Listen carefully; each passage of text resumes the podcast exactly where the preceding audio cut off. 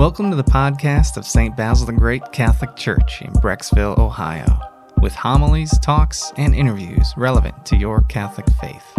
God bless you and enjoy. I tried to answer a nine year question in one day. Now, a nine year question, by definition, takes nine years to answer. but I tried to answer a nine year question in one day. So, right now, you're probably thinking, I had a good breakfast, but now I got to listen to a guy who's either extremely arrogant, thinking he could answer a nine year question in one day, or he's kind of an idiot. and the bad news is, it's a decent mix of both. Yeah. who, who said both? Somebody over here? You beat me to it. You can't do that. Okay. Now, luckily, this was 20 years ago. I was trying to do this impossible task was trying to answer a nine year question in just one day. My family had been Catholic my whole life. We always went to Mass. I had models of prayer with my parents. I prayed at night or when I needed something. Through eighth grade, I was public schooled. I went to PSR. I wasn't the best student because Laura Barboski was. but I'm not holding a grudge 25 years later. PSR ended in eighth grade, so my parents said, you know, in high school, there's this new thing starting up. It's called Life Teen. It's the first year of it. We don't know what it is, but it's a religious thing, and you don't have religion class at school. So you're going to go to this thing. And I said, okay. People there were really nice. They were really funny. They took an interest in us teenagers. There was free food. And there were some cute girls from other schools that I had not met yet. So I was like, this is, could be worse, could be a lot worse. And throughout those four years in high school, the lessons I knew in my head, several of them sank down into my heart. Have you ever heard it said that the longest trip a person will ever take is 18 inches? Have you heard that? That's the 18 inches from your head down to your heart. So I knew these things up here, but because of great prayer experiences, great service experiences, great retreat experiences, those sunk down into my heart to where I didn't just know it intellectually, but I believed it to the core of my being. And these four lessons, they're pretty big. So I'm lucky I learned them at all in life. Some people never do. The first one was there is a God. The second one is God has a plan for my life. And if I cooperate with the grace of that plan, it will bring me the most peace, joy, love, impact, meaning, purpose that I could possibly get. So, number one, there is a God. Number two, He has a plan for my life. Number three, no matter how bad a big sin I commit, if I sincerely come to God with a contrite heart in confession, He will forgive me and we can be good again. And number four, there is an afterlife, and I'm going to be spending eternity. Long after the sun fills us out, I'm going to be in one of two places. I'm going to be with God forever in heaven, or I'll be alone forever in hell. So these are four lessons I really came to believe when I was in high school. So I started getting into my faith. There were a couple students, a couple guys who were a couple years older than me, and they had entered the seminary. And I was getting into my faith, going on retreats, talking at retreats, and this became a possibility in my mind. Maybe I could be called to be a priest. The thing is, when you're 18 years old, if you go to the vocation director and you say, I'm called to be a priest, um, we can schedule my ordination, they will say, That's a nine year question. And if you're 18, we may ordain you, but we need to do a lot of prayer, and so do you, and formation. We need to learn what you're about. So that's going to take nine years, okay? So if you enter the seminary right out of high school, you've got nine years. You got four years of college seminary, five years of major theological seminary. But when I was a senior in high school, I tried to answer a nine year question in one day, which ain't to work. Now, I wish I could say that after I failed that first day, I learned my lesson, but I didn't. Because the next day I was like, oh, messed up, failed yesterday, try again today. 24 hours, let's do it. And I failed again, probably 200 times, because it was like nine months, you know, that's like 200 days, right? So that's, that's how silly I was again and again and again. But it came from a warped view of what discernment was and what vocation was. Because I thought God's plan for my life was a secret that He would reveal to me if I was good enough, which is pretty screwed up.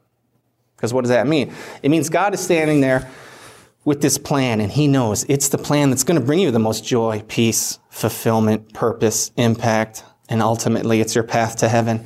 And He's got that plan for your life, and He's saying, I'll tell you, you just got to be a little better. You still commit sins after all. Come back tomorrow. Maybe you'll be perfect. And I'll tell you, I'll show you this. Till then, it is a secret. I mean, that is not a loving father. That is not an image of a loving father. That's a pretty cruel God. It's kind of like a tyrant, like a joker, like it's just cruel, right? Now, I didn't know that consciously at the time, but that was my view.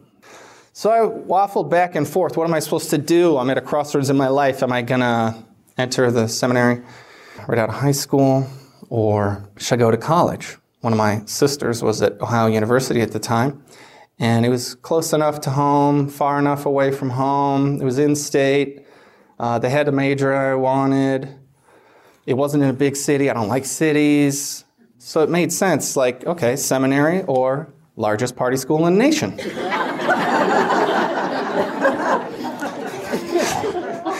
so I went back and forth. I didn't know what to do and ended up going to Ohio University. And I had put that seminary question on the back burner. And my parents dropped me off, and I didn't have my good Catholic family. I didn't have my good Catholic parish. Didn't have my awesome youth group friends. Didn't have my youth group adult volunteer mentors. I didn't have anybody. And it was awesome. Not because of that. It was awesome because it's what I needed.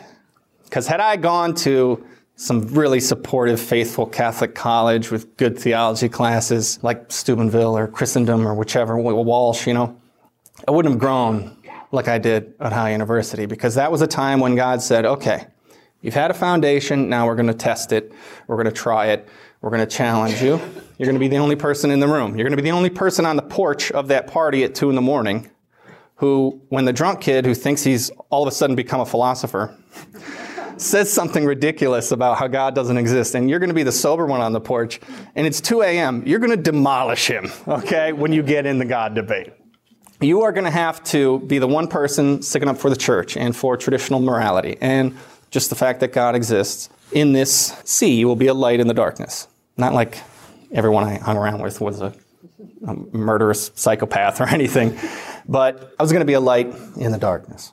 And that Lone Ranger attitude really made me grow. Because when we scheduled all our classes Monday through Thursday, so you have Friday off, it's like an extra long weekend. Like, I think that might be why OU was such a big party school, because it was so easy to schedule your classes Monday, Wednesday, Tuesday, Thursday. So you just have an extra day of the weekend, and the weekend starts on Thursday. So we would be playing cornhole. It's uh, 11:45, late morning. We're playing cornhole, and I'd see my, my watch, and I'd say, all right, you uh, sub in for me. I'm going to go to Mass, walk down to Mass, you know? And I go to daily Mass, and it's me, and it's seven ladies, much older than me. it was such a, and I'm literally seven, seven. And uh, they would make me be the lector every time because they didn't want to get out of their really comfy chairs, okay? Which is fine, I'll be the lector. I was trying to live my life, and I was totally far from perfect for sure, but I was trying to live a life of being a Catholic, being a man of integrity, I'll go back to that first week when my parents dropped me off. You're meeting all new people. You have to just go to lunch with people, people you don't even know whether they're good people or not. You just go because you don't want to be the one person alone. So you go in this big pack, and we come back to our dorm, me and some guys after lunch, and, and we see these girls who are in our dorm too. We figure out, oh, they live in our dorm. We had different, uh, the different sexes were on different floors, like alternating floor, boys' floor, girls' floor. I see a girl and you ever, you ever hear those stories where a guy says, I saw her the first time and I said, that's the girl I'm going to marry? well, as you can tell from my discernment story of whether to go to the seminary or OU, I'm a pretty indecisive guy, rather non committal, okay? So I didn't see this girl and say, that's the girl I'm going to marry. I said, she lives in my dorm. I may see her again sometime. you know? Because I'm a wuss and I know I'm a wuss and that's it. I don't ask out a stranger on a date. Like, what if I get rejected? You know? No way. I'm not going to do that. But as time went on in these first year of college, we did start hanging out with the same group of people. She was a great girl, just interesting. She was smart. She was funny. We could have deep conversations. So our, our friendship started going deeper and deeper. By sophomore year in college, I'm really digging this girl. Like, I'm getting to the point where I'm head over heels for this girl, thinking about her all the time. And we're becoming really good friends. We hung out so much that people thought we were dating, even though we weren't. We would be studying in the, in the lobby of the dorm on the first floor late at night. I'm studying for my classes, she's studying for hers, but we weren't studying at all. We were just goofing around. And everybody else left because they couldn't get any work done. So one night it's like a one in the morning, and I'm like, hey, you know, you want to just go to West Virginia? She's like, You mean another state right now? and I'm like, You're the only one with the car here. And she's like, Yeah, yeah, let's go. So we just like one in the morning, get up, take a little road trip in the middle of the night, drive to West Virginia, probably trespass into a state park because I think they close at dusk. Just get out, look at the sky, stars, talk, you know, and that's it, and come back. So it was weird. but we were getting pretty, pretty close, pretty intimate in our relationship. I started to just think, okay, God, this is the girl. I'm going to marry this girl. I'm going to make her super Catholic. We're going to have kids. Isn't that a good plan? You know? And God was like, hmm. and I was like, I'll convince you yet. And I'll convince her, right? So it gets to the point the very end of sophomore year. We were just talking, and she says, Hey, can we talk tonight? And I go, Yeah, sure. So later that evening, she comes to my dorm room. I tell my roommate to scram, you know. I sit on the couch, and she sits on the couch. She opens up this tiny purse and pulls out a Bud Light, puts it on the windowsill. Pulls out another Bud Light, puts it on the windowsill. Another Bud Light. And I'm like, this is a small purse. I don't know how women fit so much junk in their purses, especially this. And I'm thinking to myself, okay, this is strange. Like, we're having a little party for two here. This is weird. And she's like, nope. Pulls out another one. And I realize it's a party for one. So this is strange. And she says, you know, the thing I need to tell you, it's so hard for me to say, and I've never told anybody. And I'm not going to have the courage to do it unless I've had a few drinks. So at this point, I pray a prayer to the Holy Spirit. It is very deep, very spiritual, very profound. It's only 10 words. I'll teach it to you now. It's actually only two words repeated five times, and it goes like this Help me, help me, help me, help me, help me. and in real dire situations, I do 10 times. So I'm like, wow, this is heavy. You know, this, this is a prayer I also used many times as a youth minister. When a, a teenager is having trouble, we're talking, or they come in to see me and they have anxiety problems or depression, or they're thinking about suicide, or they're having family problems, or they're having spiritual doubts. So again, I'm like, help me, help me, help me, help me, help me. And the room was just full of grace at that moment. It was beautiful. And she says to me, she says, well, she also had to drink some of the beers, so it's like then we just had to small talk before she could get to the deep stuff, so it made it even more strange and weird. I'm like, this is so weird. Finally, she says, listen, about two and a half, three years ago, I broke up with my boyfriend in high school. A couple weeks later, I was hanging out with a guy. He took me home, and well, we were back at his place, and he takes advantage of me, pins me down. There's nothing I could do. Wow. Is this girl, for three years, had told nobody. She hadn't told her parents, which she was close with her parents. She also hadn't told her best friend. Her best friends throughout all of grade school, high school, she came to college with her too, and they were roommates. I mean, this is like absolute BFFs. And she never told this friend. Now, there was something about me that made her feel she could trust me, that I wouldn't take advantage of her or take advantage of the situation. I mean, it's two years now. She probably got the hint that I was digging her, that I really liked her, but still, she felt this is a guy who's going to help. He's going to do something. I don't know what to do. It's been three years. This has been on my heart and on my mind. I don't know what to do. So she sort of just drops it in my lap. And it's not because I'm some great guy or anything like that. It's because even though I had this idea of what I wanted for my life and her life and our life together, God had a better idea. Because what she needed wasn't a Catholic boyfriend. What she needed was a Catholic friend.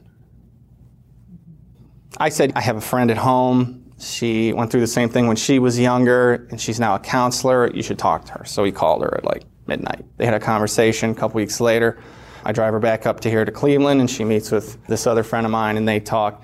And this process begins. This process begins of, okay, I'm going to deal with this thing. Because if you have a problem in your past and you've never dealt with it and you've just tried to go around it, every time you look into the past, which happens a lot with our memory, every time you look in the past, the thing is still there.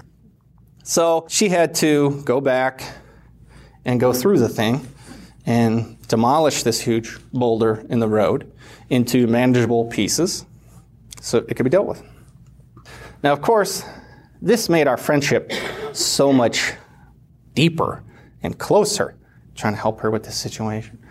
So it got to the point after a couple more months that this was really weighing me down. A desire can sometimes be something you're excited about, but when it's something that you're spiritually attached to and you're grasping for it, then it becomes a burden really, really heavy, and I couldn't handle it anymore. Like my heart, my mind, my emotions couldn't handle it anymore. So I remember exactly where I was when I prayed a prayer, and I was right here. That's your driveway. And I was leaving the house in the car, and I remember this prayer because I meant it, and it was sincere for the first time in a long time. And I said, Hey, God, how about thy will be done? can't handle this anymore. Like, take this off my shoulders. It's too much. Can't. Sick of what I want. a couple more months pass, and God answers that prayer because she drops out of school entirely, goes back to live with her parents, and starts seeing a counselor once a week or twice a week, living at home, back with her parents, stable environment, you know, it's good. And then she starts to go back to college, back at a college down there where she lives, a couple hours away. So she's not even in my life anymore. But something's happening. It was at that moment, it was an inflection point in my life, and I think in hers too, where things change trajectory. Imagine if you have a bow and arrow and there's a target on the back wall. You're aiming at the target and you're aiming right for it, and you're going to hit the bullseye. But then you decide to move just one degree to the right. If you move one degree to the right, that arrow, it'll hit the target, but it's going to be off the bullseye. It's going to be to the right. Now, if you take that target, move it another 50 feet back, and you line it up, and you're right at it, you're going to hit the bullseye, but you move that one degree, and you let the arrow fly. Now the arrow is going to miss the target completely because it's further back. And one degree makes a, a little difference close by, but 10 feet out, 50 feet out, 100 feet out, you're in a totally different place. So the analogy is the further in time you go, this one degree change in trajectory becomes a huge difference. She was a photography major at Ohio University, and just my humble opinion, that's useless. okay? Like we got enough photography. We got enough photographers, okay? Like $100,000 for photography degree. That's just my opinion. Okay. That's enough. But after she went back to school, after taking a year off, she changes her major to social work. So now she is happily married. She has three beautiful kids, and she is a social worker. She went out, got her master's. Now she gets into the mess in people's lives, sometimes in their own homes, and does everything that she can to help them get through that situation. Whatever their lot is in life that has put them where they are, whatever their own personal demons are, she's there to try and help them work through it. Now, I'm not saying I did that, but I'm saying God can work through us. And this was an important lesson that I learned then. That God is a carpenter and he has many instruments. He has many tools. Some of them are very sharp, some of them are very dull. Some of them are old and rusty, but He can use those. This was an important lesson for me at that time in my life because I realized I can really have a purpose. And God can change the trajectory of my life and somebody else's life for the better, even just a little bit.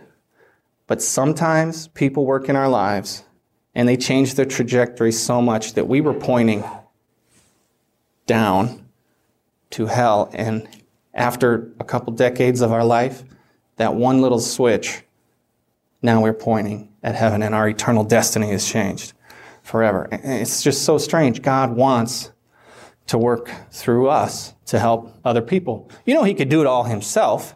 He could come down to every single soul in this room and in the world and give every person exactly what they need. But He says, I am going to use all of you to help all of you.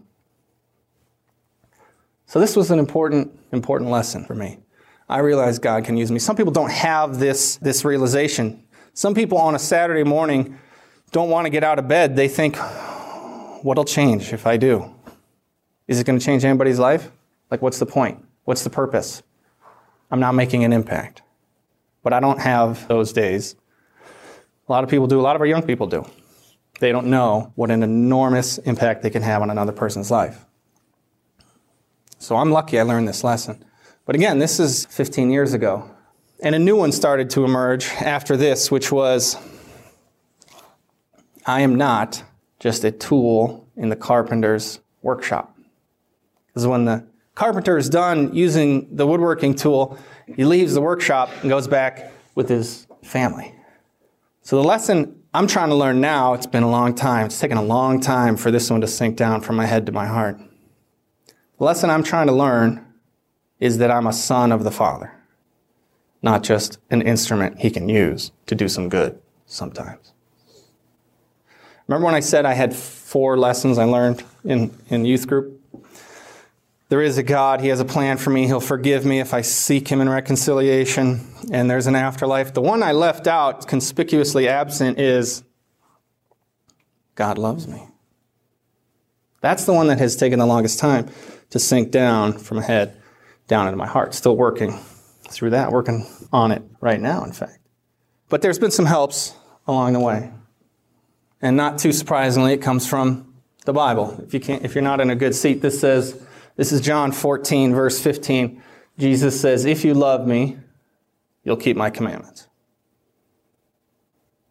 If you love me, you'll keep my commandments. See, I was trying to keep all the commandments, not really out of love, but out of a sense of, well, think of it like this there's three different reasons we can do the right thing, three different intentions. We can do the right thing out of a fear of punishment. We can do the right thing out of desire for a reward. This is like mostly where my two daughters work. They do the right thing because they're afraid of a punishment, or they do the right thing because they want a reward. And we buy a lot of ice cream and it works. but also sometimes, even at the ages of eight and six, I can see sometimes they do the right thing for the most noble of reasons, which is just straight up out of love, just out of self sacrificial love, where you will the good of the other as an other. Even if what's better for you is going to end up hurting me, I still want that thing. And they do that sometimes, and it's totally beautiful. The fear of the Lord is the beginning of wisdom, but it's not the end of wisdom. If you love me, you will keep my commandments. I had flipped the script, and I sometimes still do. This is what Jesus really said, same as the last slide. If you love me, you will keep my commandments. But sometimes I flip it around in my head as if Jesus said, If you keep my commandments, I'll love you. totally backwards. Totally backwards and upside down. That's why I, fl- I don't know if you can tell, but I flipped this Jesus face upside down. You know, it's totally backwards. It kind of feels sacrilegious, so don't look at it too long. But this is totally backwards. Like, if I'm good, then he'll love me. Instead of what it really should be, which is, he loves me, now I will be good. Which comes first. The Bible also says this in 1 John, the Apostle John in, in 419 says, We love because he first loved us. He loved us even when we were just an idea.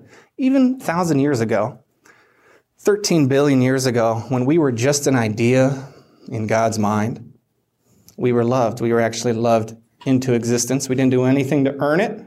We didn't do anything to earn our life. We didn't do anything to earn grace. He makes the first move. Now, we have to make moves too. We have to respond because salvation isn't just a one time thing in the beginning. God starts it. That's initial justification, yes. But our salvation is something we continue to work on. And it's also a future event. The solutions I'm, I think are working right now, because this is where I am still right now. This is what I've come up with. I've had some success with it, right? It's the Bible, because then I can hear how the words are supposed to be arranged. I don't flip them backwards. The Eucharist, which is the solution to everything because it actually is God. Hanging out with people who are better than me. And another big one for me is getting rid of all the distractions in my life because sports, TV, movies, smartphone, these things, I get, they got to get out of the way. Otherwise, I can't hear God's voice because so often it's such a faint whisper. Even when it's a shout, it's a whisper. Like you walk outside and you see a beautiful day and the leaves are out, the flowers are blooming, sky is blue, the clouds are moving. It's beautiful. And it's almost like God is shouting, Look what I created. This is the universe. I made it for you. It's a saint making machine. Let it do its work. But even when it shouts that loud, it's still silent because you go out there and look at that and you still don't hear anything. So even when it's a shout, it's still a whisper. So these are the four kind of things I'm trying to, to work on is decreasing some things in my life so God can increase. That's like such a beautiful in its brevity and profundity that line from John the Baptist. He just sees Jesus and says, He must increase, I must decrease. And the things in my life, the more I decrease things, especially myself, I decrease, then God has room to work. There's space. There's space in my heart because it's got less of me. So those are some of the inflection points. Some of those, those are some of the things I'm trying to work on to hear the Holy Spirit at work to know I'm not just a tool God can use sometimes, but He can. But I'm actually a son of the Father in the family. Because I've been adopted through baptism, I now have an inheritance. And it is in heaven. And that is crazy to think about. And it would probably change my life a lot for the better if I thought about it more. But I want to end with a prayer. In the name of the Father, and the Son, and the Holy Spirit. Amen. Heavenly Father, teach us the lessons of the prodigal son. Teach us the lessons of the older son. That we have been loved from the beginning. That we don't earn your love or earn salvation, but it is a gift accepting this gift is going to mean we're going to have to throw away all our plans, all our desires, everything. We count it all as rubbish compared to the pearl of great price that you offer us. So, Lord, we give you permission to love us. We give you permission to make us feel loved as sons and daughters of the one true King. And we give you permission to love us the way you want to, not just the way that we allow. Come, Holy Spirit, and fill the hearts of your faithful and overshadow us. May all the things that we do, our relationships, the words we say, the times we choose to be silent, may everything, our successes and failures, everything, bring you glory as we pray together. Glory be to the Father, and to the Son, and to the Holy Spirit, as it was in the beginning, is now, and ever shall be, world without end. Amen. In the name of the Father, and the Son, and the Holy Spirit. Amen.